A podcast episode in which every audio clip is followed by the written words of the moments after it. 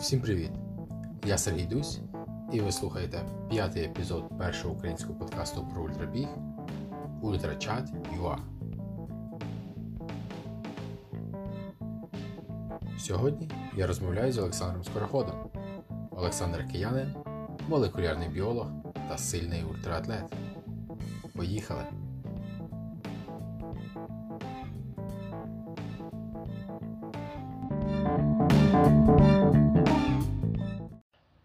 Сьогодні зі мною Олександр Скороход, молекулярний біолог, науковець, трейлранер, блогер, голова Ради молодих вчених НАН України, ведучий лекцій та частий відвідувач бігових тумбочок. Що б ти ще додав?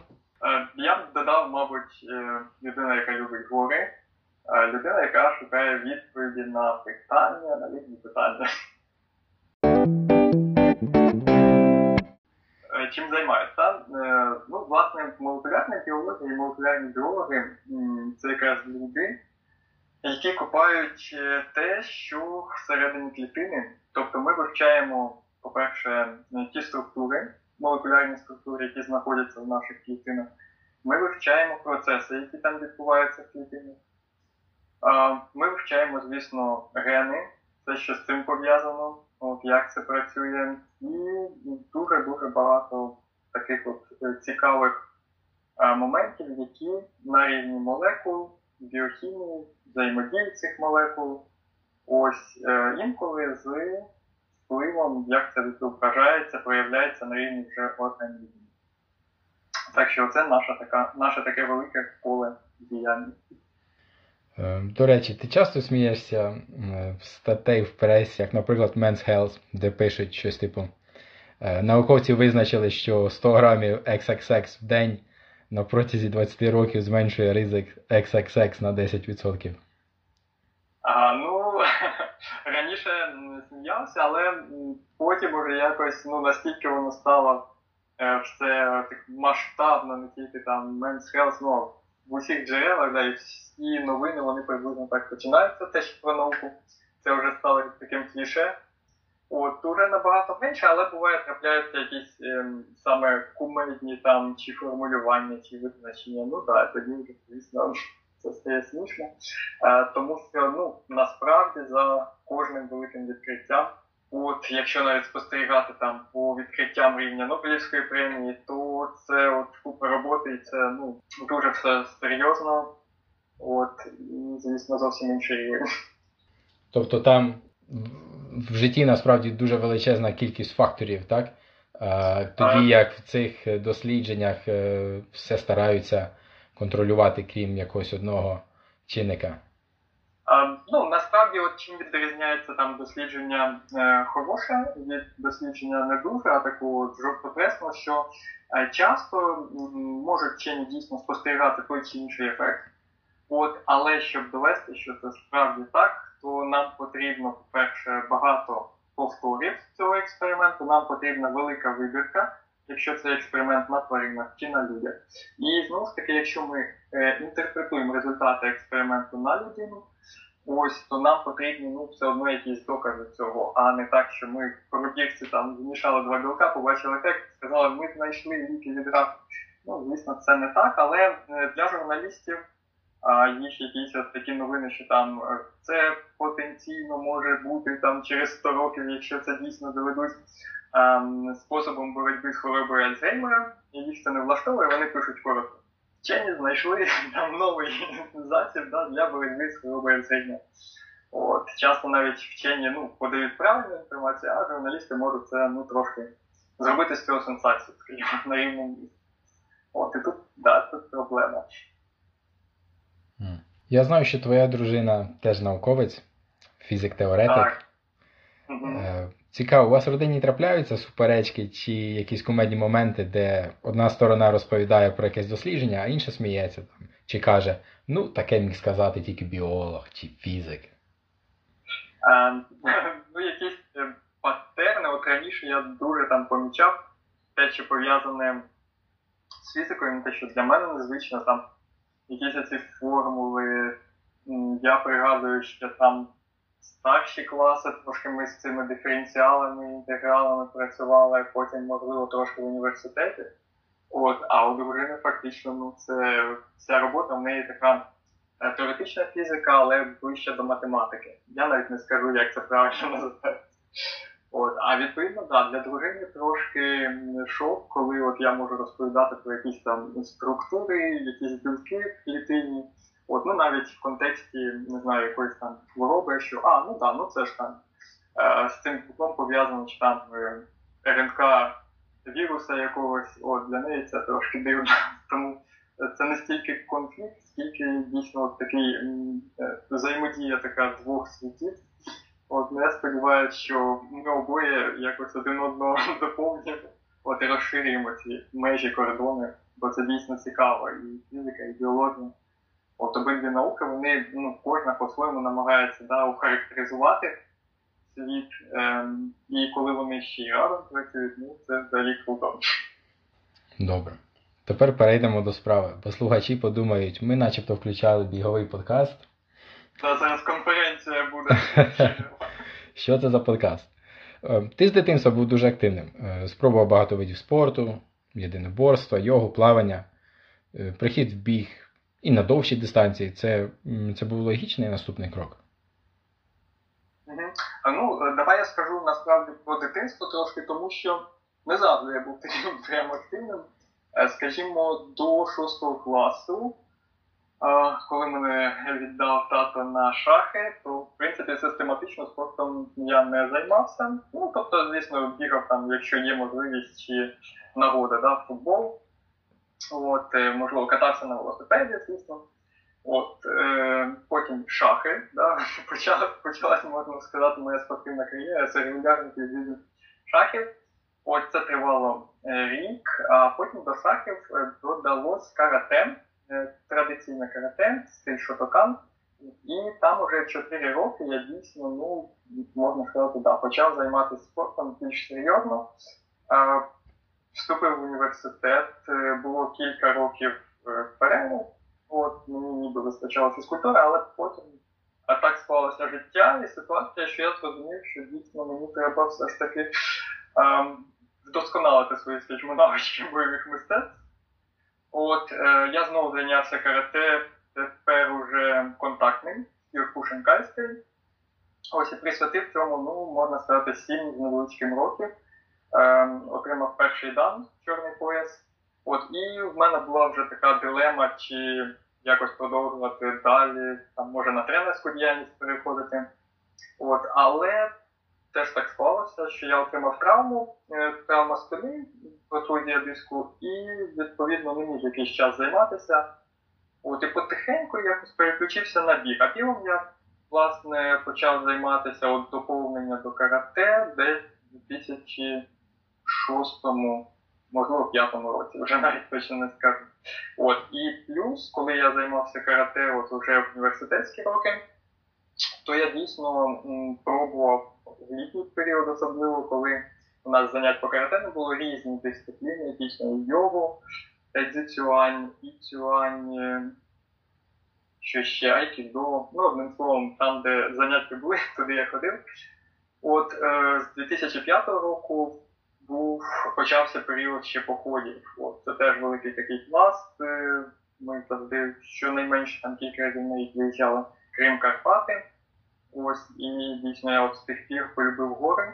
І так ну, не зовсім уявляв там своє життя довго, скажімо, без якихось таких речей. А відповідно, коли я дізнався, що в горах можна не тільки ходити там, а ще й бігати. На той час я вже бігав е, по шосе на рівні марафонів по довжині дистанції, то я зрозумів, що було дійсно ну, якось цікаво спробувати.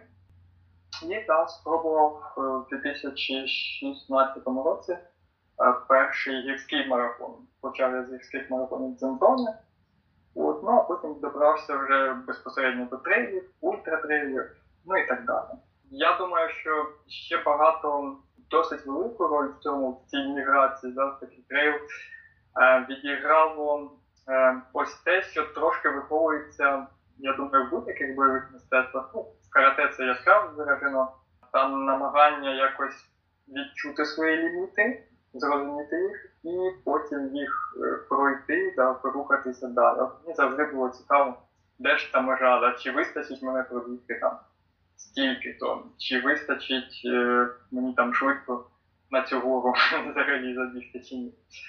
Карате у нас були свої челенджі, а тут е, трошки іншого типу, і якраз дійсно ті челенджі вони поєднуються ще з чудовими краєвидами гір, ну з цим враженням природи якоїсь першозданності, те, що ти отримуєш, перебуваючи в горах. От це ну, мене досі вражає.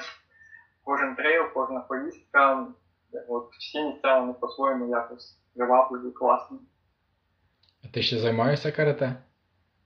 Е, я якийсь час спробував поєднувати, е, тобто якісь тренування робити протягом тижня такі каратисто направлені, але потім зрозумів, що якщо я хочу е, хороші високі результати, звісно, мені потрібна ну, спеціалізація та направлення.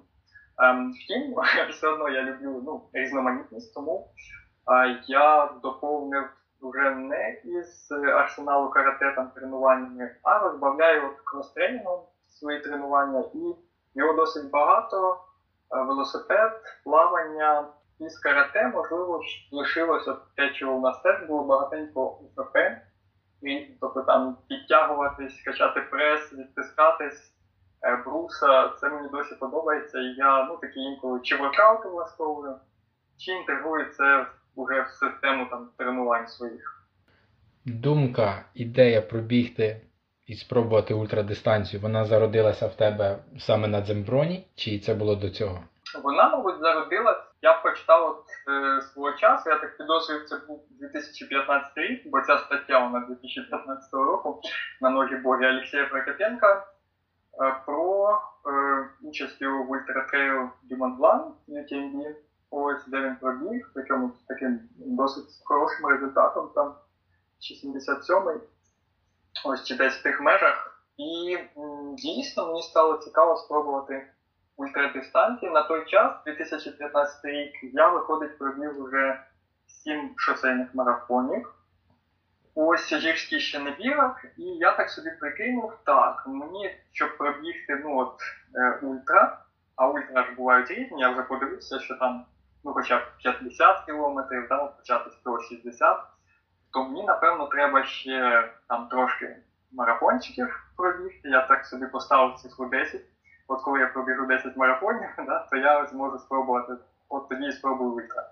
Якраз виходить е, до 2017 року я зробив ще один шосейний марафон, два. Якраз я це число набрав. От, і вже зареєструвався на Чорногора Marathon. Е, Це була перша ультра. Я відчував себе ну, і морально, і якось технічно, фізично, в принципі, готовим до цієї дистанції. Е, Відповідно, е, ну, я, звісно, після статті е, з Олексієм поставив собі за таку ну, велику мету да, пробігти UTMB, причому пробігти з хорошим результатом. Ого, тобто От. в тебе ця мрія з'явилася ще в далекому 15-му році. Так, так. І головне, що ну, я сам інколи дивуюсь, що є оце терпіння, що я там не кидаю за пробігти, ну, одразу набрати ці бали, бо в принципі ж можна, ну, це не так складно, насправді, реєструєшся, подолати дистанцію, ну, для мене зараз, да?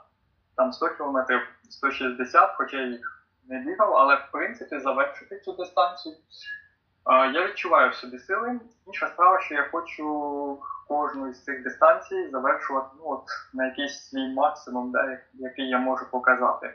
І я розумію, що для цього мені треба ще ну, працювати.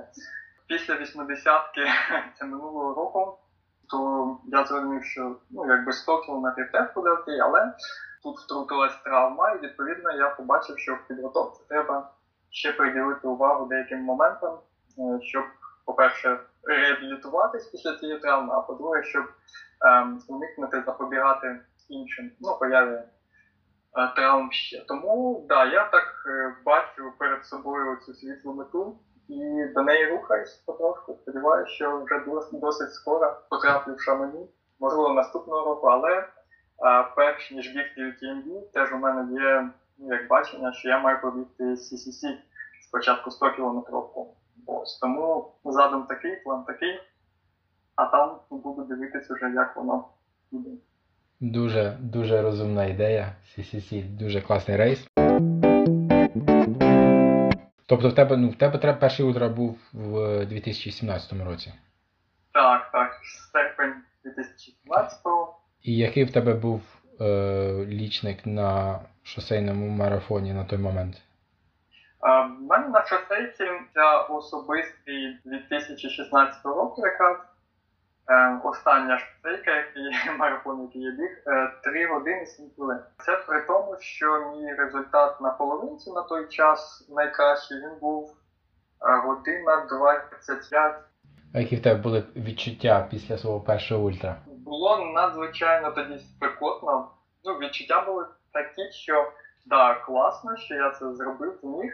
Було також одразу, ну там трошки враження, бачення, здивування, що наскільки ну там хлопці попереду мене фінішував е, тоді Василь Поднарук, е, Сергій Сапіна, наскільки вони ну, дійсно краще підготовлені, хоча я ну, був приблизно на піку своєї форми.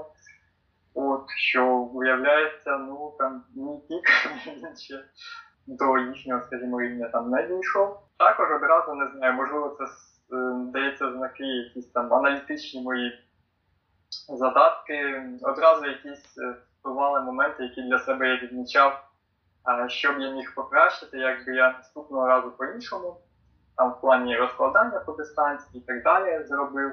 Так, таке ну, досить е, цікавий, багатогранний досвід.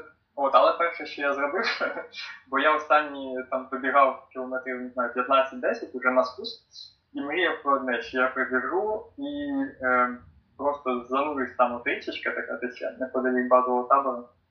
От, занурюсь в цю холодничу річку, я так і зробив. І це були, ну, мабуть, одні з найкращих теж спогадів про це ютре, коли ти весь от, е, такий е, підпечений, як з цієї духовки, і потрапляєш в холодну воду, це буде класно.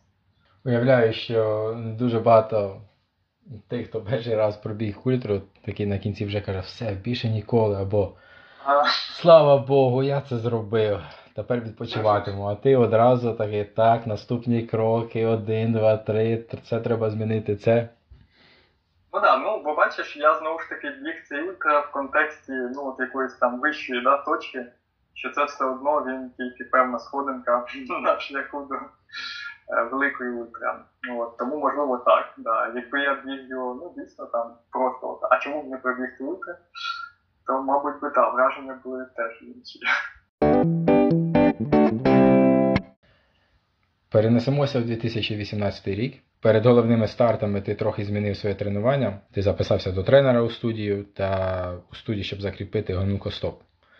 Е, З гомілкостопом зрозуміло, вправи, щоб укріпити кістки та уникнути травми. А чому до тренера?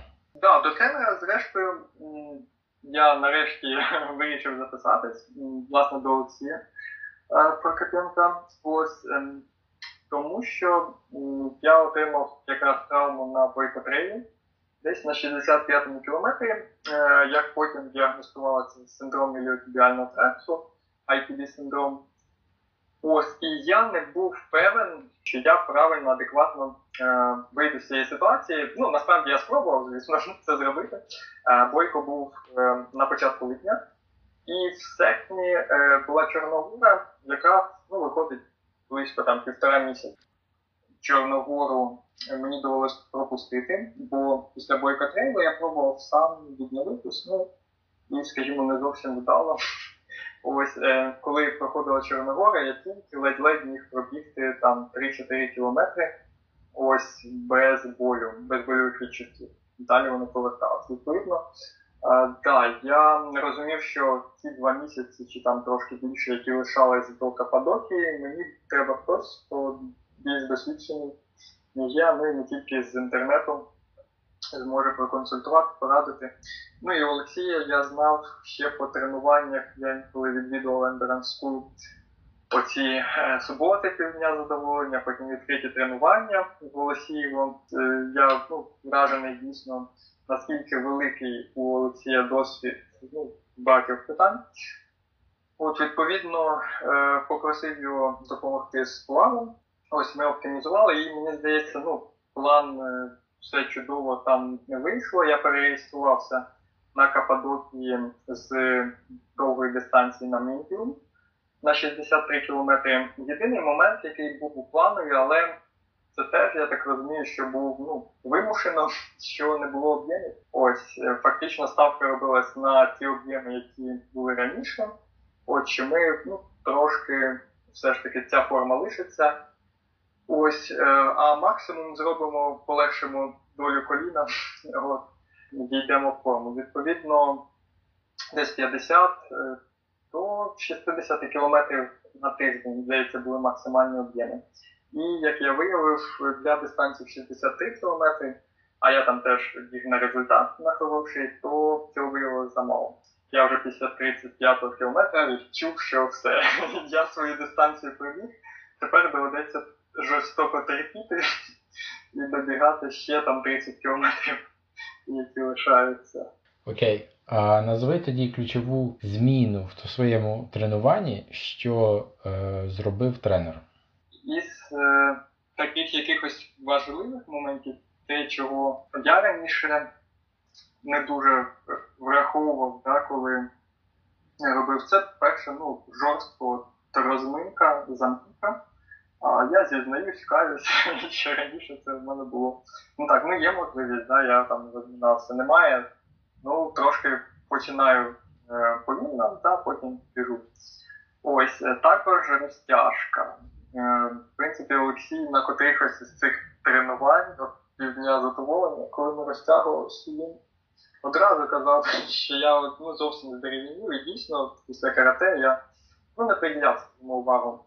Ось тому, е, а в мене щодня в планові було, що там 15 хвилин ввечері треба над цим працювати. Відповідно, я там намагався сумлінно, е, ну можливо, раз на тиждень десь це могло випасти.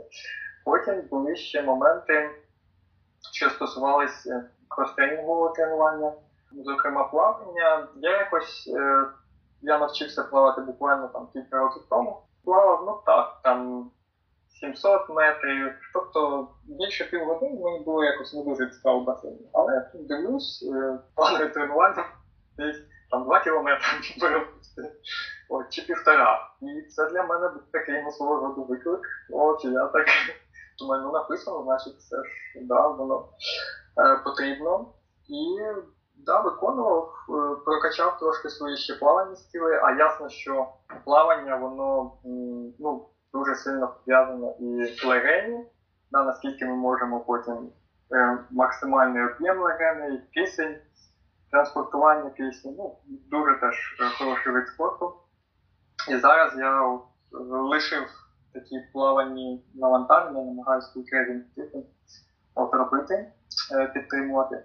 Тому так. Е, Інша справа, що, скажімо, от друге, коли у мене трапилась травма, це вже була зима, то я потрапив, ну, потрапив вже навесні е, до фізіотерапевта.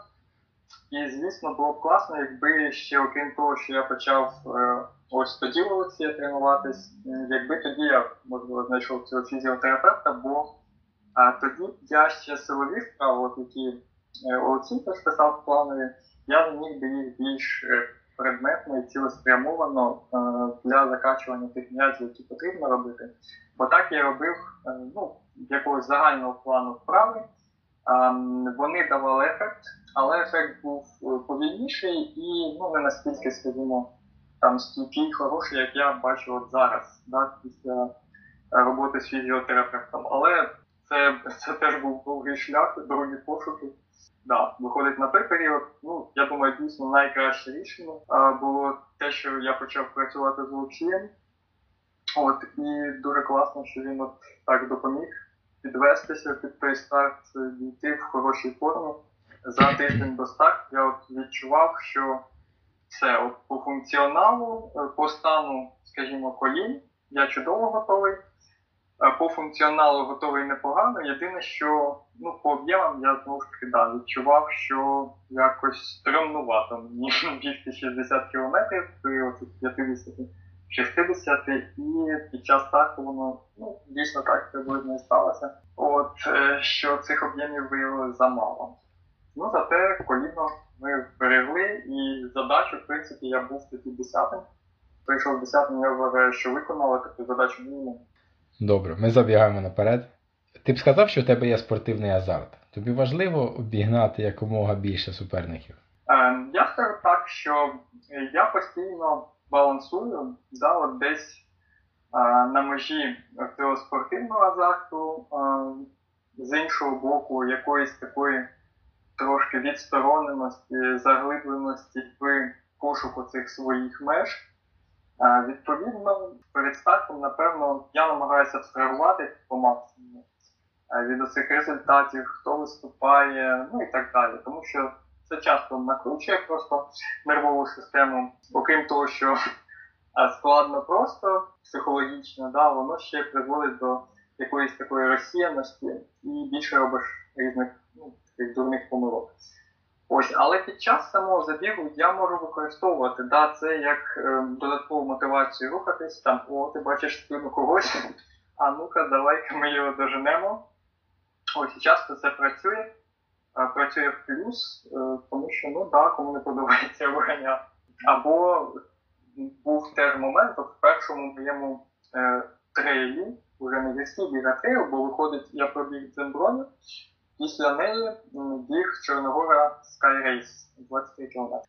Так от в тому трейлі трапилося так, що я там значну частину, ну, більшу половину, мабуть, дистанції, я біг, тягнувся за двома спортсменами, які е, прибігли раніше, потім мене Крипталюк і ще з Луцька хлопчина, він переміг, не пам'ятаю хто. І я розумів, що там я в трейлі ну, не дуже не знаю, як там орієнтуватись по розмітці. Десь ми в горах біжимо. Да? Я хоч і ходив по ходах, скажімо, ту ділянку ми там не часто були, ми більше по Криму тоді ходили. Ось, і я от так намагався чітко-чітко бігти за хлопцем, як би мені важко не було. Це дало теж великий такий позитивний ефект. Е, тобто інколи навіть не обганяючи, а просто да, тримаючись когось, ти можеш вийти за межі цих своїх можливостей і показати результат ну, там на голову вище, ніж якби ти рухався сам. Тоді давай побалакаємо про Гуцул Трейл. Дистанція Соколине Око 55 км 2018.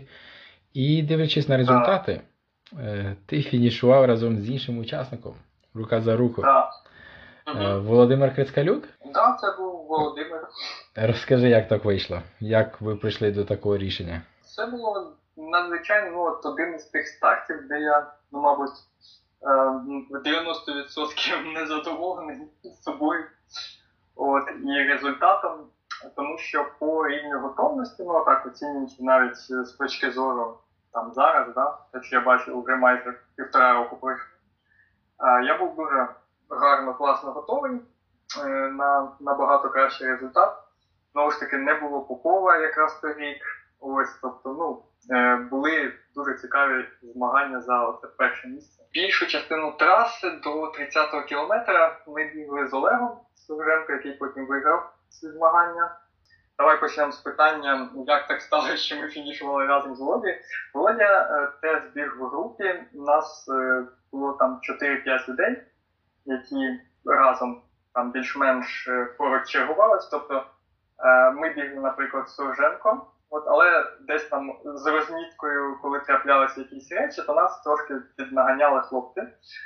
І потім з 30-го кілометра вже е, Олег побіг вперед, я тут відстав. Е, потім десь на 36-му цьому мене обігнали Сергій Сапіга і е, Валера Шипунов. 40 якогось кілометра мені полегшало. От Я знову почав ну, набирати швидкість, нас доганяти ніби.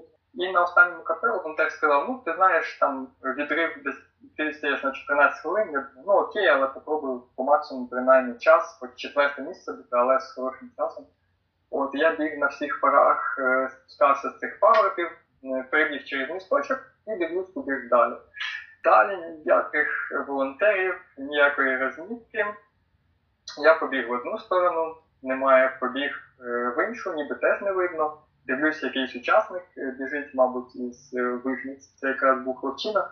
Він теж ні, давай, ну він давай шукати в телефоні, а я в телефон навіть трек не закидав, чому це так був дуже впевнений в розмітці в своїх навиках пошуку е, маршрутів. І оце ми стояли, я не знаю, коли, мабуть, пройшло 5-7, коли я дивлюсь, о, біжить Володя Крицькалюк. Думаю, так. Е, ну що ж, е, все одно я напрямку особливо не знаю, куди бігти. От, почекав він підбіг, е, кажу, ти ж пам'ятаєш, а він біг минулого року е, Гуцул. От, кажу, побігли разом. Він такий, ну побігли. І пам'ятаю, Володя ще мене питав, ну що, будемо там на випередки? Я думаю, ну, можемо на випередки, от, можемо так, але за оці 5-7 хвилин, якщо чесно, поки я там стояв, у мене ну, так якось все змішалося з'їсть і якийсь такий трошки розпач. Ну, одним словом, коли відчуття, коли ти знаєш, що до фініша тут лишилось, ну, не знаю, метрів 300-400, але ти реально не зовсім орієнтуєшся куди. От, е, це дуже тяжко. Зрештою, ми так і добігли це разом. От, е, і да, я для себе зробив багато-багато таких висновків з цього трейлу. І один з обов'язкових це що фініш. Е, тобто фінішну зону десь ну, останні навіть кілька кілометрів до фінішу я обов'язково включаю, тому що ну, по-різному буває. От Гуцул, здається, для тебе був важким трейлом по, по деяким причинам. Ти погоджуєшся з такою тезою, що після поганого рейсу е, ти пізнаєш більше? Так, да, однозначно, тому що коли рейс вдалий, то якось приводів для такого глибокого, докладного самоаналізу, ну так багато. Та о, класно, я там вибіг, пробіг. А те, що, наприклад, е, чи не було, чи не дуже сильний був склад учасників, да, чи десь тобі підфортило, ти там пробіг, чи була взагалі ідеальна розмітка, ну і так далі. Да? Купа речей може бути факторів, особливо в тривах, які склалися. Тому дійсно, от після невдалих рейсів ти багато скілів маєш змогу прокачати. В ідеалі, звісно ж, ці невдалі рейси не були твоїми там ключовими. Але в ідеалі хотілося б ну, мати ще оці додаткові старти, на яких можна сміливо якраз наробити цих помилок, от, а вже не робити їх на важливих стартах. От. Ну, Це тоді такий класний ідеальний варіант. Звісно, є ще варіант пробувати якось дивитись, вивчати, як інші люди бігають, стартують. Я це роблю там через а, різні інтерв'ю, а, спілкування з топ і нашими українськими, і читаю. Е, на Iran Far там інтерв'юшки. Ось це теж цікаво, і це додатково те, що може запобігти виникненню помилок уже на моєму рейсі. Твоя відповідь мене просто ідеально вивела на наступне запитання, тому що я зрозумів, що ти справді проводиш такий науково-дослідницький пострейсовий аналіз, е, мабуть, після кожного рейсу. Е, розкажи, як це, як проводи, як ти проводиш цей аналіз? Пишеш, чи це в тебе все в голові? я намагаюся робити ну не тільки пострейсовий, да, багато роботи, ну основна, мабуть, це до самого рейсу. Тобто я вивчаю по максимуму там маршрут, навіть розплановую, як я буду бігти. І навіть можна тоді в часі орієнтуватися, чи ти там відстаєш, не відстаєш, що робити. Да? Якщо відстаєш, який у тебе там був план.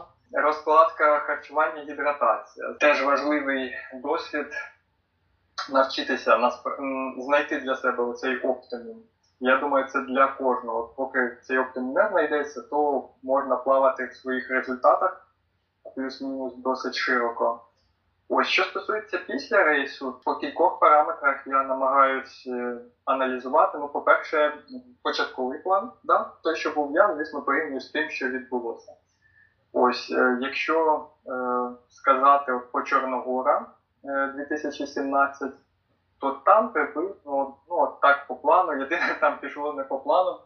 А, Я десь в районі другого кафе наздогнав Сергія Сапілу, але в мене по плану було, що я маю десь е, на Петровській, це після третього кафе, там іти жорстко відрив, і я вирішив е, ну, не квапити події. Відпустив Сергія, побіг просто за ним. Можливо, це не зовсім було правильно, зараз я так.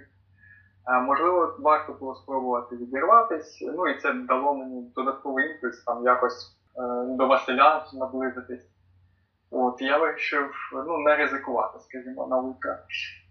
Ось е, тому порівнюю да, початковий план з тим, що відбулось, е, порівнюю в плані достатності там, фізичної підготовки зробленої до старту, наскільки гарно, наскільки якісно пройшов тейпер період, чи дійсно його вистачило, які відчуття от у ногах там до рейса, чи є свіжість, да, чи, е, чи ноги забиті. Дивлюся, наскільки гарно от розкладка моя по харчуванню гідратації спрацювала. І е, от якраз на першій ультра е, у мене появилась така штука, як судом. Е, це додатковий параметр, який я аналізую і шукаю зараз е, якісь варіанти, як з цим боротися. Як же його оптимізувати, щоб цих судом чи майже не було, чи не було зовсім. От цей параметр, потім склад суперників. Коли я бачу цих хлопців на старті, я ну, в принципі, оскільки слідкую взагалі да, за трейловим життям, я вже приблизно знаю, хто буде змагатися. І мені цікаво після самого рейсу теж проаналізувати, наскільки я в контексті от, а, наявних конкурентів зміг е, реалізуватись, чи навпаки в мене кращий результат, от я там тягнувся за кимось, да, чи когось намагався обігнати. А, Чи склад був сильним, там я, наприклад, не зміг якийсь момент, я занадто перевищив е, там свої пороги, занадто закислився. От, і це була невдала стратегія. А експериментую знову ж таки е, і аналізую потім, чи бігти по відчуттях, чи бігти по пульсу. Ну, науковець не може бігати по відчуттям. Здавалося б, да? От. Ну, науковець, я під виходжу з того, що науковець це експериментатор, да, який постійно шукає відповіді. Е, якщо пульс дійсно оптимальніша система, то ми візьмемо пульс. Але якщо для мене в конкретно моїх умовах, обставинах будуть відчуття краще працювати, то будемо по відчуттям якось так. Що ще аналізую? Звісно, аналізую знову ж таки сам там рівень гонки, да, наскільки мені сподобалась, не сподобалась організація. Місця можуть бути класні, але якщо розмітка не дуже гарна, то е, можна побачити значно більше, ніж очікував, ніж сподівався. От не дуже якби добре такий от е, побіжний аналіз е, роблю. Роблю інколи аналіз перший початковий, потім проходить якийсь час, повертаєш, тому що після гонки класно робити аналіз, ти ще на емоціях, ти ще в цьому.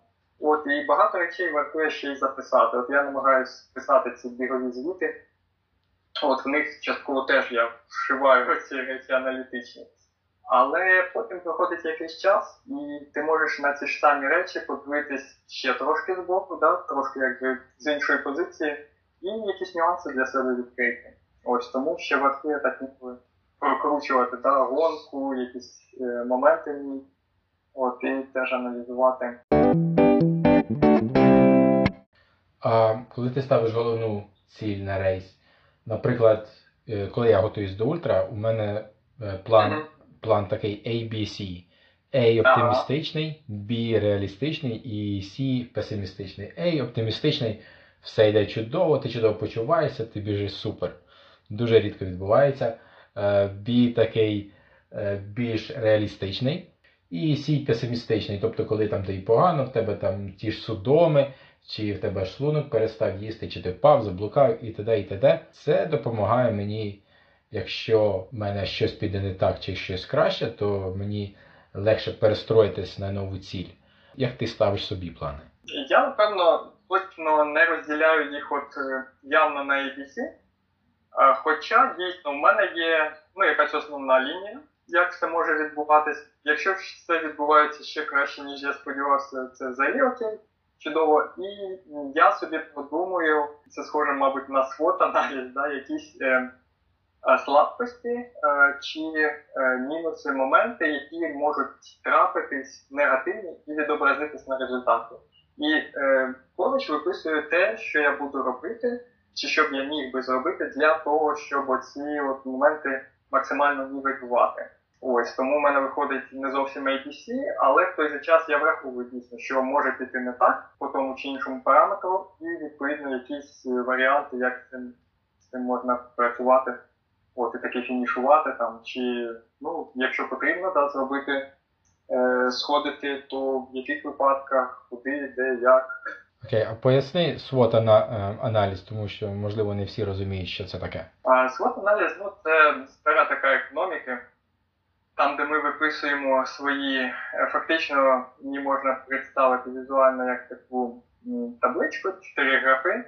І у нас там є наші trends, weakness, відповідно літери англійські S, W.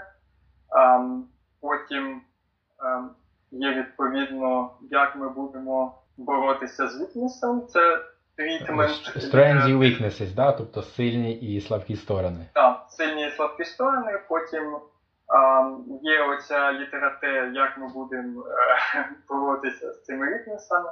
І літера О це здається, як якраз ми будемо використовувати ці наші сильні сторони. Принаймні, я для себе спробував так ем, планувати да, гонку в контексті SWOT аналізу. Це до першої ультри я так готувався до Чорногорський марафон. Перед тим як ми побалакаємо про Бойко Трейл, я просто хотів сказати, що е, я не знаю ніякого більше трейл бігуна, який проводить такий мікроаналіз всіх всіх всіх параметрів, е, що стосується рейсу. Ну це дуже цікаво, тому що трейловий біг це не біг по асфальту, де е, факторів набагато менше. Да, да, значно менше, звісно. Окей. Бойко трейл 80 кілометрів. Спільний польсько-український старт. Е, хоча в 2018 році він виглядав скоріше як польський.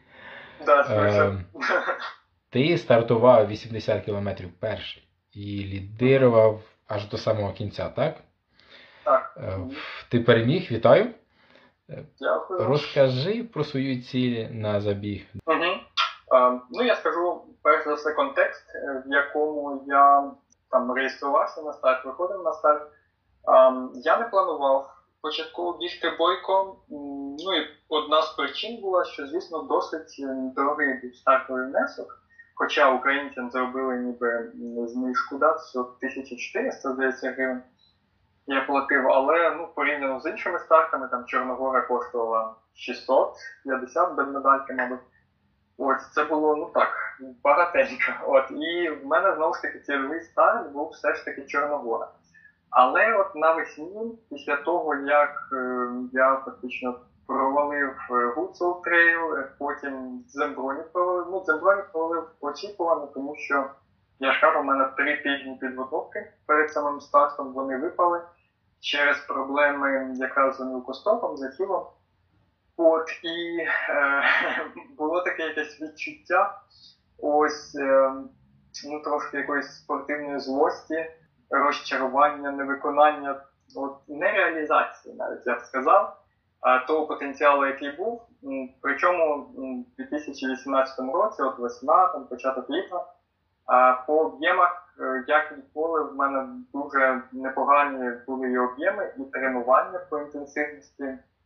Ну, тобто я відчував, що готовий дуже радно, але постійно траплялися якісь халепи, причини, чому я не міг показати да, цей результат. Тому е, після Земброні я вирішив е, ризикнути і спробувати оцю форму, яку я почав набирати, е, виходить після е, травми гомілкостопа після реабілітації після неї, е, яку почав е, набирати, реалізувати на бойко, і плюс е, назбирати трошки трабалів, тому що там давали 4 бали. От, А я хотів подаватись на CCC, це потрібно було 8 балів. На Чорногорі вже минулого року давали всього 3 бали.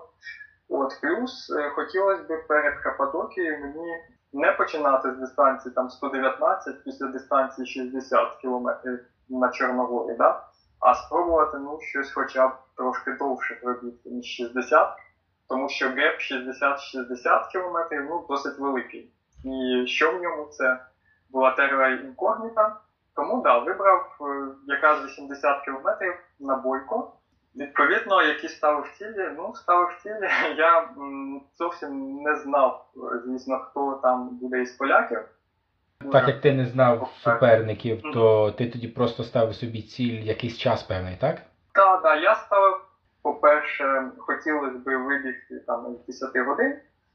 І хотілося поборотися, звісно, за подіум. Залежно, звісно, від складу, там вже орієнтуватись по самій дистанції, але все одно ну, досить агресивно боротися з самого початку за подіум. Ось, так що така була ціль одразу. Ну і власне по самому старту так і почали ми. Я кажу ми, тому що насправді я думав починати трошки пізніше, ну і набирати там е, по ходу дистанції швидкість. Але подивився, що Сергій Сапіра, якому потрібно було бігти 120, е, він почав так дуже швидко. От, відповідно, я вирішив не відставати, а принаймні ну, там першу частинку з ним пробігти. Ну, дійсно, спочатку перші кілометри, я думаю, всі до лісу біг до підйому. Далі вже я пішов вгору, думаю, ну, мені 80, значить мені треба ще пошвидше. І в принципі я відчував, що можу. А потім ми з ним бігли ще на хребті майже до до першого кафе і ще половину дистанції десь до другого кафе разом. От, е, Бо у нього був ще GPS-навігатор. Це класно виручило, тому що вночі якраз е, чомусь був був синій туман і не скрізь видно розмітку. Я, я там трошки міг попетляти. І як тобі було е, бігти першим, не знаючи, е, як близько ага. твої переслідувачі? В принципі, так, да, було дійсно цікаве відчуття, і, мабуть, е, до Бойко такого, в принципі, ну, якщо не рахувати якісь там дрібні наші старти на 5-10 кілометрів, але це зовсім інший темп, да, і зовсім інший ритм. Такого не траплялося. Відчуття були прикольні, мені сподобалось. І плюс, от що характерно для Бойко, ще з самого там приїзду е, дуже відчувалась підтримка е, хлопців, дівчат, які були в команді, волонтерили. Ось тому що ну всі розуміли, що це йде певний челендж з поляками, да, їх там 500 чимось людей, от наших всього 30. І відчувалась ну якась така навіть відповідальність да, за результат, що ти ну, не стільки біжиш навіть на свій індивідуальний результат, скільки ти як дійсно на міжнародних змаганнях виступаєш е, за країну, тому ну, маєш робити за цей personal best, показати все на що здатен. Відповідно, по ходу самої дистанції дуже себе комфортно, класно почував.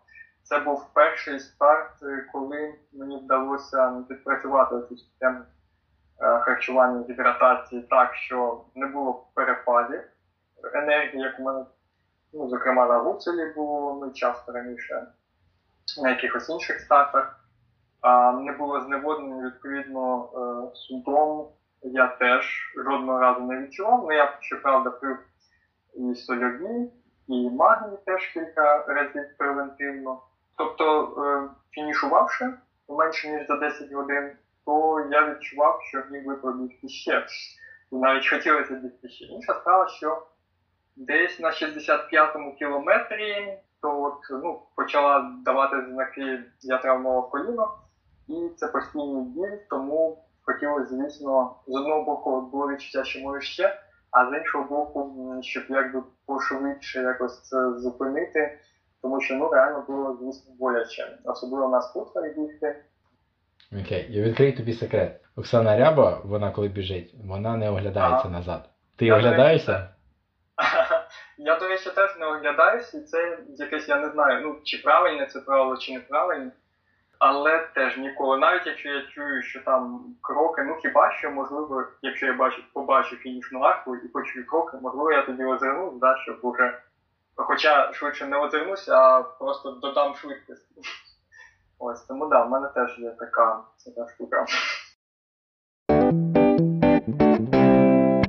Давай коротко про Каппадокію. Ти біг 64 кілометри та став кращим українцем да, ну, і десятим загальному заліку. По результатам я бачу, що в тебе був дуже близький фініш з південноафриканцем.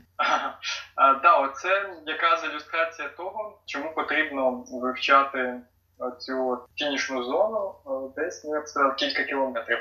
Тому що цього південноафриканця я нас доганяв уже, ну, напевно, лишалось е, зараз, я так розумію, метрів 800. Там ми перебігали, мали перебігти через трасу, через дорогу, потім йшли якісь автобуси, автобуси, от розмітка поруч ними, туристичні автобуси, стоянка для них, е, поруч йшла розмітка, а потім такий, ем, як ніби арочний коридорчик, і дорога пірнає вниз, вуличка просто йде вниз, десь якийсь поворот. От, і я біг за ним, особливо там прискоритись. От була можливість поруч з автобусом, але оскільки я точно не знав, де ж там фініш, ем, я його трошки відпустив. Думаю, ну вибіжемо десь е, от, ну, на більш щось пряме, бо там ще й бурківка. Думаю, вибіжимо десь на прямішу штуку, я його дожену. Тут іде цей поворот, він знову ж таки першим іде в цей поворот, я за ним. І потім одразу поворот закінчується такою, ну от можна сказати, фінішною прямою, метрів 100. А він прискорився, а я зрозумів, що все. я вже не встигаю. І так я, можна сказати, прогавив, прогавив дев'яте місце. От, зрештою, на 6 секунд, здається, він вийшов в протоколі е, Південно-Африканець краш. Сім. показав. Сім. Е, Окей. 2019 рік. Давай перелетимо в Португалію. Мгм. Мене таке цікаве, скажи чесно. Ти був більше радий, тому що ти став третім найкращим в країні? Чи що ти таки обігнав Сергія Сапігу? Ем, Я думаю, що якщо брати ну, да, там, дуальну систему, то, мабуть, звісно, що третім в Україні, тому що з Сергієм у нас, звісно, цікава ситуація, починаючи там з Емброні, здається, 2017 року, постійно хтось із нас двох когось обороняє. Ось і тільки на бойкому виходить, е, ну могли взагалі про це не думати, не паритись, бо бігли різні дистанції. Е, От. Але тим не менш, по ходу самої дистанції ми там разом бігли. Я думаю, що ти можеш бути гордим, тому що ти тепер в елітному клубі, які людей, які обігнали. Сапігу. Так. Ні, ну насправді Сергій це приклад людини, ну, для мене е, великий приклад того, яким е, вартує бути от там 48, мені здається, зараз. Ну, скажімо, після 40 до 50 років таким активним і плюс, е, який може багатьох-багатьох молодих да, от засунути за цей біговий пояс і перегнати. От що він регулярно робить. Окей, тепер серйозно. Ти хотів попасти в збірну ще до цього, і ось ти нарешті попав. Які в тебе були відчуття? Так. А, відчуття були змішані, бо знову ж таки, яким чином я попав, да? а, як планував? Планував я попасти, звісно, через відбір, який проходив в рамках Гуцул Трейла, тобто посісти там перше, третє місце. Ось тому, що е, інші шість місць вони йдуть за рейтингом, і там часто ясно кожен змінюється дистанції. Ну, тепер буде трошки інша система, але от те, що зараз відбувалося, да? кожен рік інша дистанція, відповідно, на якійсь дистанції в тебе рейтинг такий, на інший. Є люди, які мають рейтинг там більший. Неясно, чи попадеш ти, чи не попадеш. Минулого року я був четвертий, п'ятий, і виходить по рейтингу не попадав. А цього року склалось так, що одразу десь перед Гуцул трейлом а, ще Костянтин Железов він писав ті, хто там мають рейтинг більше стількох, то пишіть мені в особисті. А, ну і фактично він створював такий список да, попередній тих, хто потенційно може поїхати. А я оптимістично в березень, я тільки почав бігати, я цей список. І після Гуцула, це квітень. На той час я, мабуть, уже тижня три, як там кілометрів по 30-40 неділю набігав. От е, я пройшов в цьому списку. Відповідно, з одного боку я був страшенно радий, з іншого боку, я усвідомлював, що для того, щоб мені поїхати, а їхати просто баластом, ну теж мені зовсім не хотілося. От, е, щоб показати результат, мені доведеться над цим попрацювати суттєво. Тому, да. Про чемпіонат е, світу і як наша збірна виступила. Ти дуже гарно, детально розповідаєш е, в своєму блозі. Мгм. А, Окей. а зараз давай розкажи яку-небудь цікавинку, яка була динаміка в групі? Е, наша збірна, мабуть, поїхала з максимум учасників можливих. Е, 16 чоловік, навіть 16 атлетів. Так, 16. Навіть такі е, суперсильні збірні, як е, Франція, Італія, Іспанія, Англія, в них було набагато менше учасників. Ну, Яка була динаміка з такою величезною кількістю е, людей і особистостей? Ти маєш на увазі динаміка плані взагалі підготовки чи під час старту? Е, ну, Взагалі, як ви проводили час разом до старту, а. після, можливо, як ви один одного підтримка на на, самі, на самому старті? А, Ну так, дійсно, група була досить велика. От, Відповідно, е, більшість людей, більшість, мабуть, знали так чи інакше одне одного, але тим не менше багато хто ну, все одно когось не знав. Тому е, в перший день от отримання стартових пакетів ми якраз зустрілися. Це було майже всі зустрілися. Бо е, Сергій Попов, е, потім е, Юля Тарасова, вони прилетіли пізніше. От Олексій Борисенко і здається Альона теж пізніше. От, а виходить 12 людей. Ми перший раз 6 числа е, нарешті зустрілись в Коїмбі. І е, цього 6 числа Здається, та ми вже пішли ввечері одним словом вже десь тусували, але теж тусували ми не те, щоб дуже великою групою. Одним словом, да, група оскільки велика, то і так зібрати всіх там 16 чи навіть 12, коли було радом, ну не так не так просто. От, Плюс у кожного треба враховувати, що якийсь ще там графік свій, е, комусь треба вийти в скайп з дружиною з дітьми комусь ще по роботі щось зробити. Ну, одним словом. Отак. Е, потім ми 7 числа на параді на ці вже всі-всі-всі зібрались, вже всі 16 От, е, Ну і безпосередньо на. Е, крім того, у мене є в Португалії дуже гарна знайома Тетяна Вакулюк. От я теж щиро так вражений, як вона їй вже за 40-40 але наскільки вона класно бігає трейли, вона постійно по Фейсбуку я в основному слідкую. Перші місця, ну, були перша в категорії, от, а там друга, третя на подіумі. І минулого року вона навіть, е, здається, по округу, котрому з округів Португалії, то була першою. Е, і е, ми зустрілися ще з Тетяною вже 7 числа. Перед стартом, а 8 числа вона нам асистувала, допомагала на другому КП. Тобто швидко там набирати ізотонів чи водичку і там можливо релі віддати, ну отак. Тому е, виходить ще плюс один українець в Португалії з нами. Ну, відповідно, після фінішу, то теж ми всі разом там ще тривалий час в цій фінішній зоні е, тусували. Е, хто пив хто що, хто сік, хто водичку, хто потім пішли там їсти. Okay. Е, під час самої гонки, відповідно досить все ж таки широкий у нас е, діапазон спектр там людей, хто з якою швидкістю біжить. Розкажи якийсь е, кумедний момент, пов'язаний зі збірною з Португалії. Був ще один момент. Це ми мали їхати з Лісабуну в Коїмбу з Олею і ще з однією дівчинкою одним словом. Але е, трапилося так, що я запізнювався і думаю, під'їду на метро. Я там знав, до якої станції треба було метро біля зоопарку, одним словом, приїхати, там сідати вже на автобус. Бо до цього план був, що ми пішки йдемо. От, Але ж скрізь роумінг, там не зідзвонишся, поки є інтернет, то ми. От, Потім бачу, що да, треба, щоб встигнути на цей автобус, їхати через метро. А, Їду на метро, вибігаю. Ось з чемоданчиком, з рюкзачком. Е, біжу до цієї автобусної станції, і тут е, бачу чорношкірий, от, ну так бачу периферійним зором, бо він десь збоку, і починає до мене говорити.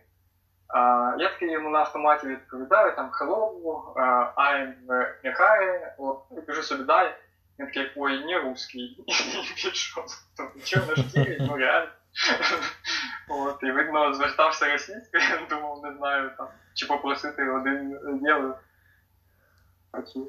Питати, як Африки, одним словом. Був такий от випадок кумедний, неочікувано для мене. Аж не віриться. Та...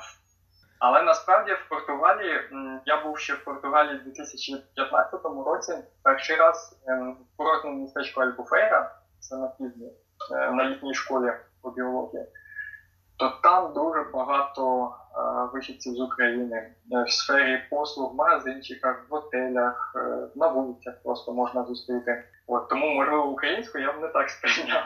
Ну, а російську так здивувало. Що в тебе далі, в 2020-му?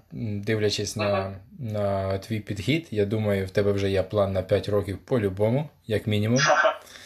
З одного боку, і так і ні, тому що ну, в мене є оця центральна мета, да, наприклад, я там знаю, що я буду еплаїтися е, на CPT спочатку, потім PTND, а з іншого боку, так сказати, що я там 5 років вперед, якісь старти собі розписую, а, які я, де я буду набирати ці бали, то такого немає. Особливо, от що стосується цього року, я в перший раз за останні кілька років собі навіть е, біговий план не складав, бо я зовсім не знав, як піде процес реабілітації. Ось, але тим не менш, звісно, в мене є якийсь віш-ліст, скажімо, стартів, які цікаво було б пробігти, хотілося б пробігти, і де я можу приблизно які там набрати бали, я знаю. А на наступний е, буде, напевно, якщо вийде пройти, е, то буде пріоритетним CCC.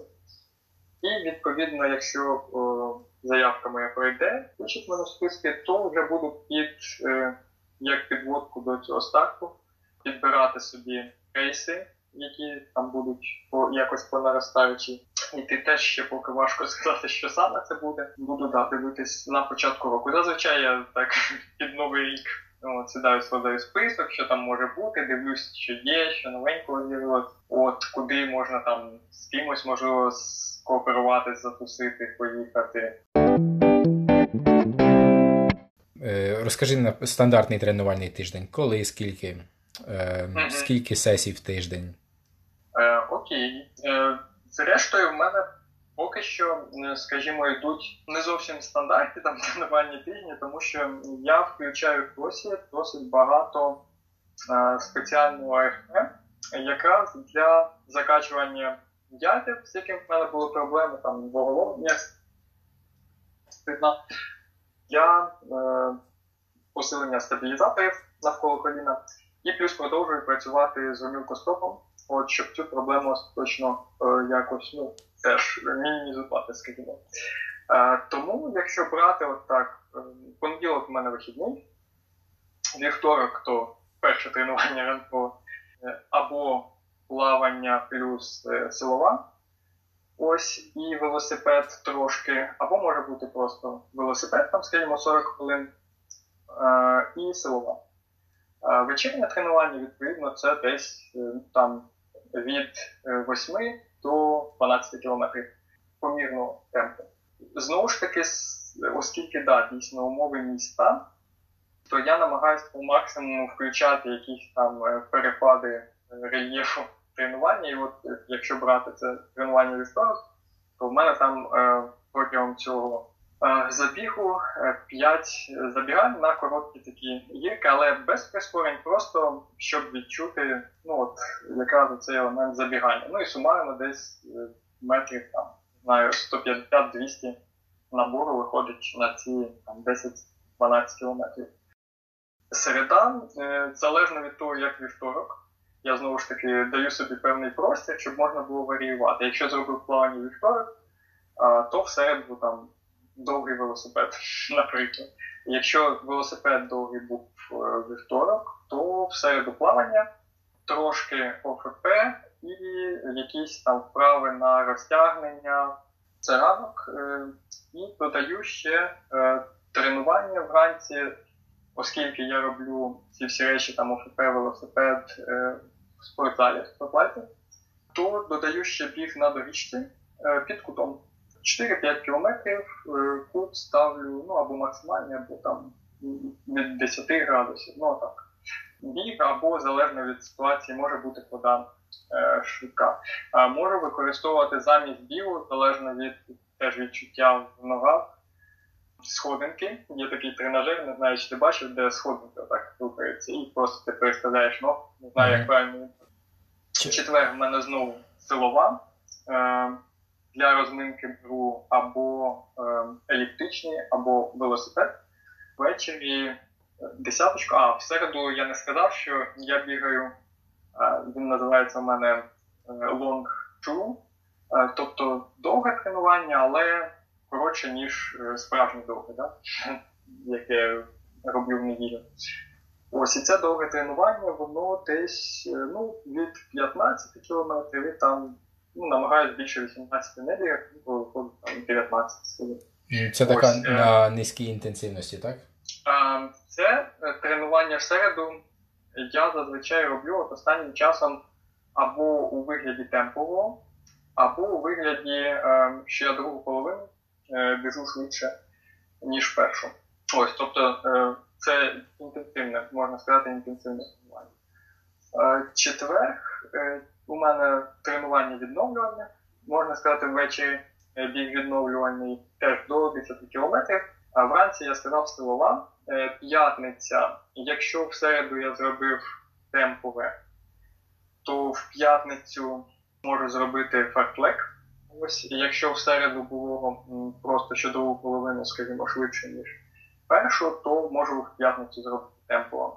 От, ну, П'ятниця зазвичай це у мене якраз день такої швидкісної роботи. Е, раніше робив відрізки е, до травми, довгі, короткі. А зараз побачив, що мені ну, по відчуттям е, менш так стрьомно от коли я роблю темплики чи фартлеки і по навантаженню на опорно-руховий апарат, воно теж ну, більш помірні навантаження, ніж коли ти різко починаєш прискорення. Тому використовую це. Зранку зазвичай у мене відпочинок, тобто тільки це швидкісне тренування в п'ятницю. А в суботу е, може бути два тренування, може бути одне. Тут залежить, як ми з сім'єю ще у нас графік розклад. Якщо вдається е, зробити силове, то поєдную або з велосипедом, або знову ж таки з басейном. От, е, А ввечері, відповідно, роблю легеньке тренування, відновлювання бігове, теж в районі 10 кілометрів. І неділя це у мене йде лонгран, інколи теж залежно від графіку, там, як ми сім'єю домовились, роблю в неділю ще там зранку чи в обід плавання. І відповідно ввечері вже сам лонгран. Лонгран е, від 18 кілометрів до е, ну, 32, більше 32, то не бігаю. В середньому це 25-28 кілометрів. Отак. Е, так, я бігаю в основному там, де є якісь хоча б гірки в Києві. Живу, оскільки в районі Березняків, то перебігаю між Платона. Там є парк Слави, Е, можна там знайти ці гірки. Потім часто спускаюсь по е, вулиці Панфілівців, потім вибігаю на Лесі Українки вниз, а потім біля 10-ї лікарні там є такі чудові 196 сходинок вгору. Не пам'ятаю, що там за вулиця. Пробігаю туди, спускаюсь до Хрещатику, пробігаю, можу десь по Грушевську туди вгору до Верховної Ради і назад по гіркам по інститутській. Ну так намагаюся тобто максимально використовувати все, що там є, які підйоми. Це сумарно десь 500-600 е, метрів на блок всього дає. От, е, Якщо виходить зробити тренування довге е, волосніво, то відповідно бігай там, там під набором можна побільше набрати. Ну, але теж не те, щоб супер багато, десь зазвичай це там 700-800 метрів на 25-27 кілометрів виходить. Але в основному от в мене виходить так там графік і все, що бігаю я ввечері. Ось тому приблизно так це от середній тиждень, поки що ну, більше теж е, направлений ще й на реабілітацію, не тільки на набір форми. Сумарно виходить орієнтовно від 70 до 90 кілометрів. І, в принципі, коли 80-90 кілометрів, я відчуваю, що вже ультра в районі 60 кілометрів я точно пробіжу, можу показати хороший результат. Нічого собі графік. Е, мене вражає, скільки в тебе, як в тебе багато е, небігових тренувань. Так, да, досить багато, тому що я побачив от у, скажімо, першому цьому е, етапу реабілітації да, з коліном, що я досить не допрацював Е, тоді, і відповідно я пробіг Каппадокію. Е, все було гаразд на самому під час самого старту, так? Ну, крім того, що було важко через те, що не було об'ємів. Але після самого старту, як тільки я почав бігти, я знову відчув, що ну, є якась проблема в коліні, вже не той характерний бік для ITD синдрому, а вже він трошки став іншим. Одним словом, я тоді е, знов ну, е, змінив там, порадився з лікарем, змінив навантаження. От єдине, що мені лікар, до якого я звернувся, так і не сказав, якими ж вправами я можу це відновити. Єдине, що рекомендував прибрати зовсім удар навантаження, ніяких стрибків, е, побільше плавання. От, е, І відповідно я от пробував в такому режимі. Але зараз бачу, що якщо я не попрацюю гарно над укріпленням е, м'язів, над стабілізаторами, то ну, на будь-якій черговій ультра може знову ця проблема е, виплисти, щоб вийти на якийсь рівень, коли дійсно організм буде готовий та, і до тих самих об'ємів більших. Тому що перед чемпіонатом світу, наприклад, там, де дистанція була 44, я вийшов на об'єми 70 десь в середньому 70 е, км на тиждень. Це вже ну, такі, скажімо, непогані об'єми, але непогані для гірського марафону, а для ультра цього ну, малувато. Малувато явно. А щоб інше, то по відчуттям от після тренувань, які в колінах, ногах, то я розумію, що треба ще ще попрацювати, поукріпити. Тому так. Да.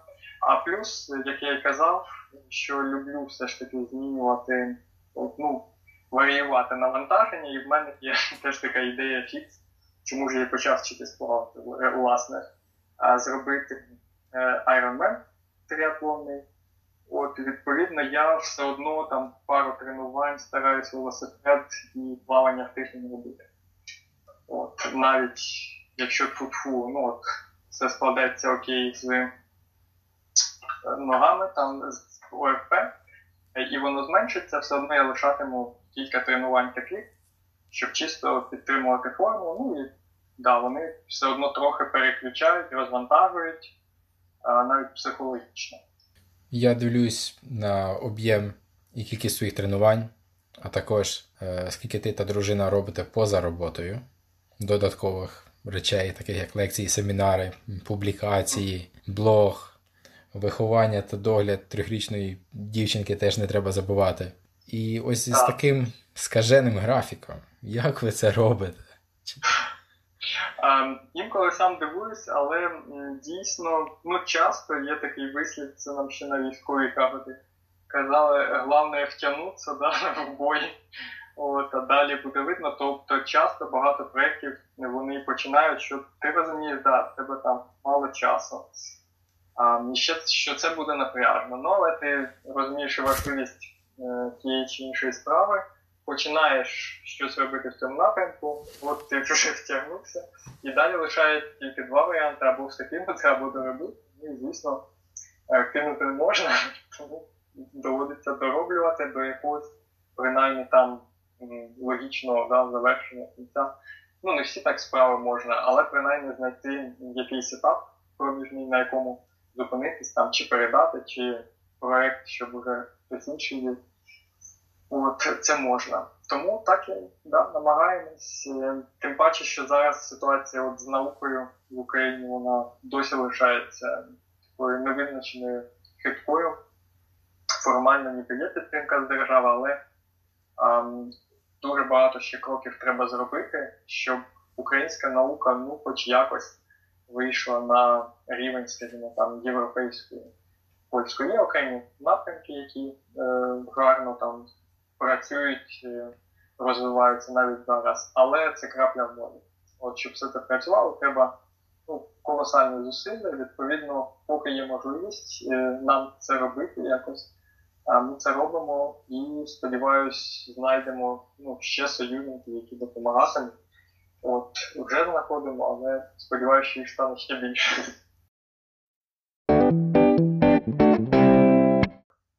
Скільки потрібно спати, щоб встати з тієї ноги? В середньому від 6,5 до 7,5 годин, але дуже велика варіація між людей. Ми знаємо, випадки є і по 4, 4,5 години люди сплять нормально. А є випадки, що людина, якщо менше 9 годин, то ходить як сомнамбула можна визначити самостійно е, цю цифру, скільки потрібно людині. Я себе я от знайшов, що мені там 6-37 годин сну ну, з головою вистачає. От моїй дружині, наприклад, там 8-9 годин потрібно. О, це чудово, ти можеш встигнути побігати, поки дружина прокинеться, так? Так, от не брати час.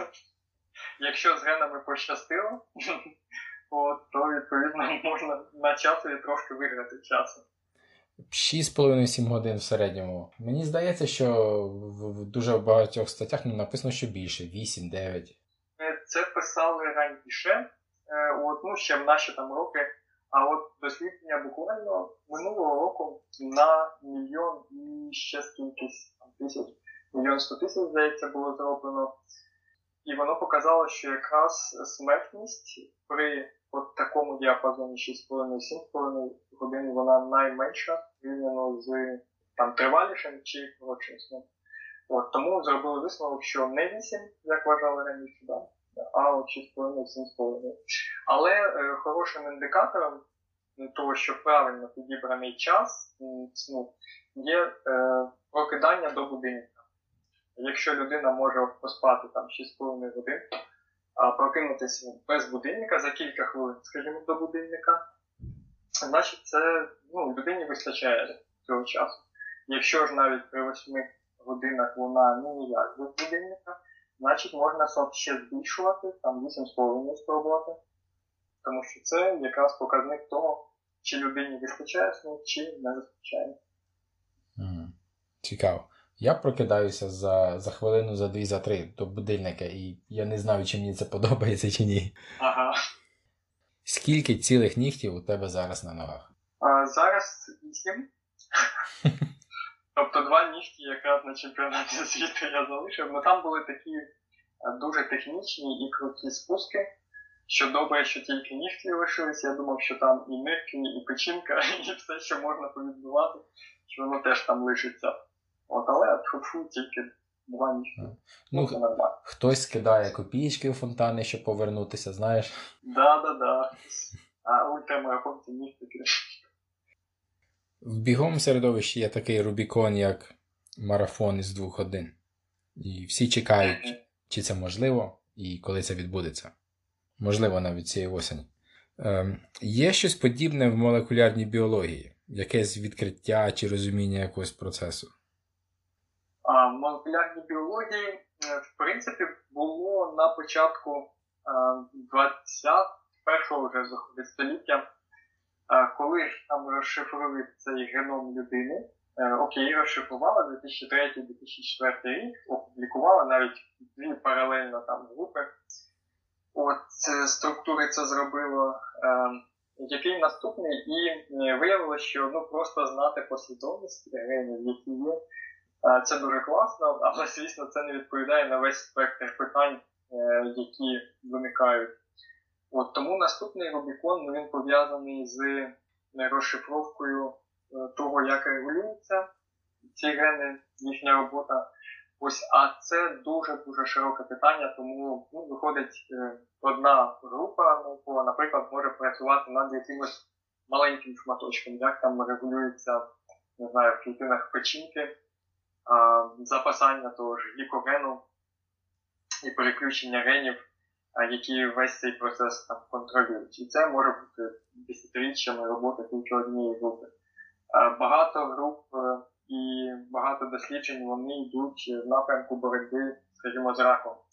Ось це ще один Рубікон, зрозуміти, е, чи є універсальний, по-перше, якийсь там механізм, чому клітини починають е, онкотрансформуватись і як цьому запобігати. Чи є якісь ключові фактори, на які ми можемо вплинути, запобігаючи цій онкотрансформації, чи якщо клітина вже стала раковою, чи можемо ми вплинути на якісь ключові точки, як її знищити.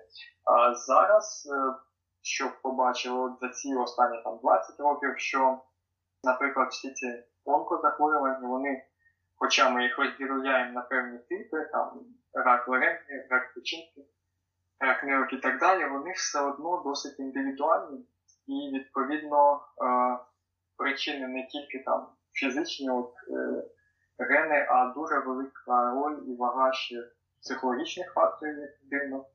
От, ну і можливо, якраз це накладає індивідуальність. І поки знайти таких універсальних якихось рецептів, механізмів, як з цим боротися, ну, не знайшли ще в пошуку. Ще над чим працюють, звісно, е, хвороба Альцгеймера. Те, що пов'язане зі старінням. Зараз все більше людей е, літніх у нас е, в світі, пенсійного віку і так далі, а у них якраз нейродегенеративний, в тому числі Альцгеймер, це найбільша група, ну їх досить багато. От. І як знову ж таки запобігти утворенню цих неправильно згорнутих білків кластерів, як боротися, якщо це виникає. Це теж великий челендж і купа наукових груп, лабораторій, як державних, так і приватних над цим працюють. Тепер я хочу почути, як ти відповіси на наступне запитання коротко. Добре. А ну спробуй, що таке альфа-мотонейрони? Ага, ну альфа-мотонейрон це нейрон, який зв'язаний з м'язовою клітиною, відповідно, він регулює її роботу. Це нейрон, який безпосередньо з нею пов'язаний, дає імпульсні і. Е, Що керує клітиною? Клітиною, так. Ну, в даному випадку це буде пучок у нас там е, ніофібрил, і відповідно регулює роботу цього пучка маленького м'язевого. Угу. І це якось пов'язано з судомами, ти вважаєш? Пишуть, що власне, ну пишуть, пишуть, говорять на конференціях, що е, власне дійсно порушення відбувається певне зв'язку між головним мозком і сигналами, які він через в тому числі оці альфа-мотонейрони подає до м'язів, і відповідно реакцію на це м'язів. А це порушення може бути з одного боку, ніби зумовлене втратою електролітів, там магній, кальцій, калій, натрій. А з іншого боку, може бути накопичення якихось продуктів метаболізму, на кшталт молочної кислоти, бо а, може навіть е, не так багато навіть втратимо, але закислилися раніше і будуть ті ж самі судомо спостерігатися. А може бути перевтома, недостатньо виходить тренованість цих м'язів, ми даємо їм більше навантаження, швидше мозок може так швидко працювати, да? посилати ці сигнали. Що давай, давай вперед. А м'язи вже з цим не справляється, відповідно, порушується зв'язок і відбуваються судоми. Ось тому дійсно альфа-мотонейрони, вони як свого роду проміжна ланка, да? передатчик між нашим головним мозком м'язами. І там можуть судоми бути причина якраз а, порушення цього зв'язку. Але це правда, що ну, немає загального знання такого ну, чіткого, е, що причиняє судоми. Так, дійсно е, немає, скажімо, е, однієї такої теорії, яка б це пояснила. Є гіпотези, була раніше домінуючою гіпотеза по втраті електролітів, а зараз домінуюча така гіпотеза це якраз оцей нервово-м'язовий порушення нервово-м'язового зв'язку як причина судом. Але, е, хоча багато аспектів ця гіпотеза пояснює, чому вона гіпотеза, тому що е, конкретні там механізми, е, як з цим боротися в таких таких таких випадках, е, поки вона ну, не може дати таких рецептів. Цікавий факт про тебе, який мало хто знає. Граю на баяні. Я закінчив музичну школу. Вау! Е, ну, не п'ю з дитинства, алкоголь я маю на увазі. Вегетаріан, ну, це, мабуть, вже знають. Ну, можна було і один. Слухай, баян це дуже дуже класний так. факт. У тебе баян дома є? Був, здається, вже продали, оскільки я давненько, ну, е, тобто я ж е, жив у Смілі, а потім, у 2001 до Києва, це виходить 10 років, да, там, чи 11, з 91 по 2001. Відповідно, там десь в році 2010-му я сказала, ну да, варіант тобі, мабуть, не дуже цікавий потрібний. От і продали. Я останній раз бачив баян, е, коли я ще жив в Україні з дідусем з бабусею, це десь було в середині 90-х. О, е, бачиш. Так. Е, наступне запитання: назви три рейси, які ти хотів би пробігти, поки не відкинув ласти. І уяви, що в тебе немає жодних обмежень, ні фінансових, там, ні лотерея, просто от твій такий е, по-англійськи bucket list. Все, все ти, да? Окей, ну тоді UTMB, Western States, І от там у мене трошки є, ну, як дилема. Ну, мабуть, Ледвій все ж таки взяв не так Ледвій. Бо є ще Трансгран Канарія, а є Хардрок, є Трансвулканія, є Мадейра, ну але, мабуть, якщо обирати, все ж таки. Щось можливо, тому що я багато про ці рейси там чогось читав, дивився, чув. Я і тільки хотів сказати, ти, мабуть, книжку Юрика прочитав. І, і Юрика, і. А, ну, Карназас, до речі, ем, згадує принаймні про Western State, дуже непогано бігущий Десна. От в своїй книжці. А про Ледві, мені здається, що ще десь е, трапляло. Угу. В мене так цей список, я вже не знаю, в мене є список A і список B. Да, да, да, я і там уже пару десятків рейсів. Е, я я тільки один пробіг Трансвулканію. Ну, Лаваредо я теж біг, але не, не фінішував я Лаваредо. А якщо от ти не фінішував, в тебе він лишається списку, до речі? Я не знаю, я я не хочу над цим думати. Ясно. Бо це ж теж питання, ну з одного боку ніби, да? Ну, Лаваредо я пробіг би, як кажуть, ну, першу частину нічі і перший день, а в день я побачив оці просто легендарний імідж е, Тречіме. Три, три демаря, да, оці, оці скелі чудові на при сході сонця. Я їх побачив, і коли я добіг уже до КП, там якби uh-huh. ну, залишалося трошки дня, і в основному ніч, нічна секція, так що я не знаю. Але реально дуже красивий рейс, е, технічні спуски, і ну, я дуже рекомендую. Ну так, да, він у мене теж є, але не топ. Поки що не топ. Добре, ну і останнє запитання, але, мабуть, найважче. Що для тебе трейл? Mm-hmm. ну, трейл, якщо коротко, то це для мене пригода, як не дивно. Порівнюючи там з марафоном, марафон це от якесь таке там свято, все класно. От, е, підтримка, все продумано, там траса, дистанція, КП.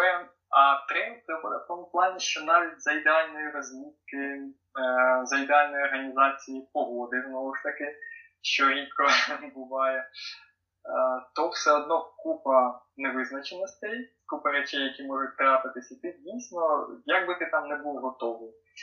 От, е, все одно дуже багато факторів, які зрештою впливають під час рейсу на те, як ти біжиш, як тобі біжиться. І тому це завжди ти виходиш на трейл, е, очікуючи, що от буде щось цікаве, щось незвідане. І очікуєш також, що буде все одно ну, якийсь незвичайний е, цікавий досвід, незалежно від того, чи навіть рейс, якщо він зовсім не склався, от як там Гуцул чи Дземброня. Навіть е, ці рейси все одно ти оглядаєшся і знаходиш ті моменти, ну, якісь прикольні моменти, як ми там на Гуцул Трейлі доводилось кілька разів перелазити через такі парканчики. І чомусь ще й парканчик, ем, ну як от роблять в Карпатах, да, там буквально три палиці, да, такі, але ще навколо колючі доріги. Я пам'ятаю, що прикол був, коли перелажив через цей паркан, і там оп, подер собі шорти об колючі доріги. От, ну, одним словом, це да, трейл, це пригода. Е, можливо, можна доповнити, мабуть, можна доповнити, що це ще можливість зануритись от в природу, ближче себе знову відчути частиною природи і оцю от насолоду від е, перебування в природі, тому що в місті дуже швидко втрачаєш оцей контакт, ці відчуття. А в природі, коли ти на природі потрапляєш, десь в гори, такі місця, де мало цивілізації, Е, зайвого шуму, а самі твої відчуття, саме сприйняття світу, воно настільки загострюється, що ну е, дуже мало можна знайти таких сфер активностей, де можуть відбуватися подібні речі. Ось і, мабуть, якщо додати третій компонент, то це ще й можливість е, намацати свої якісь межі і пройти крізь них, розсунути них знову ж таки потрапити на територію невідомого. Е, те, чого я про себе не знаю, про світ не знаю, не знаю про підготовку, не знаю про цю конкретну трасу, е, не знаю про ті швидкості, які я можу розвинути чи не можу на цій трасі. Це постійний такий да, пошук своїх меж. Добре. Олександре, дякую тобі за інтерв'ю. Так, будь ласка, Сергій, ну я ж кажу, подивишся. Я, Мені буде дуже цікаво слідкувати е, за твоїм прогресом. Надіюсь, в тебе буде багато ідеальних рейсів, а також багато рейсів, де не все піде так, тому що ти потім дуже цікаво все розпишеш. Так, е, да, ну я сподіваюся, знову ж таки, одна із моїх цілей, коли я от пишу там про рейси, про свої чи беру інтерв'ю переможців, е, це дати людям якісь орієнтири, да, що може піти не так, або як зробити, щоб пішло так, щоб не не кожного разу людина шукала свої греблі да, і наступала. Щоб вони, щоб люди звертали увагу на чужий досвід, на досвід інших, і таким чином, щоб їм було легше, і вони могли зайти, можливо, далі е, туди, да, в іншу зону. Тому що а, пройде там наше покоління тригранерів, буде наступне і так далі. І трейли будуть тривати, але от якийсь досвід е, дуже класний, мені здається, якщо е, одне покоління може передати іншому. Супер, дякую. Да, спасибі Сергію, радий був поспілкуватися.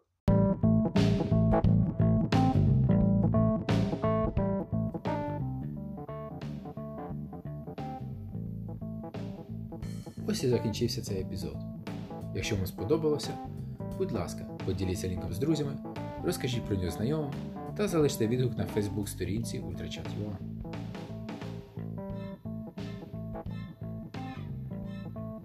Я Сергій Дусь, і ви слухали подкаст Ультрачат.ua.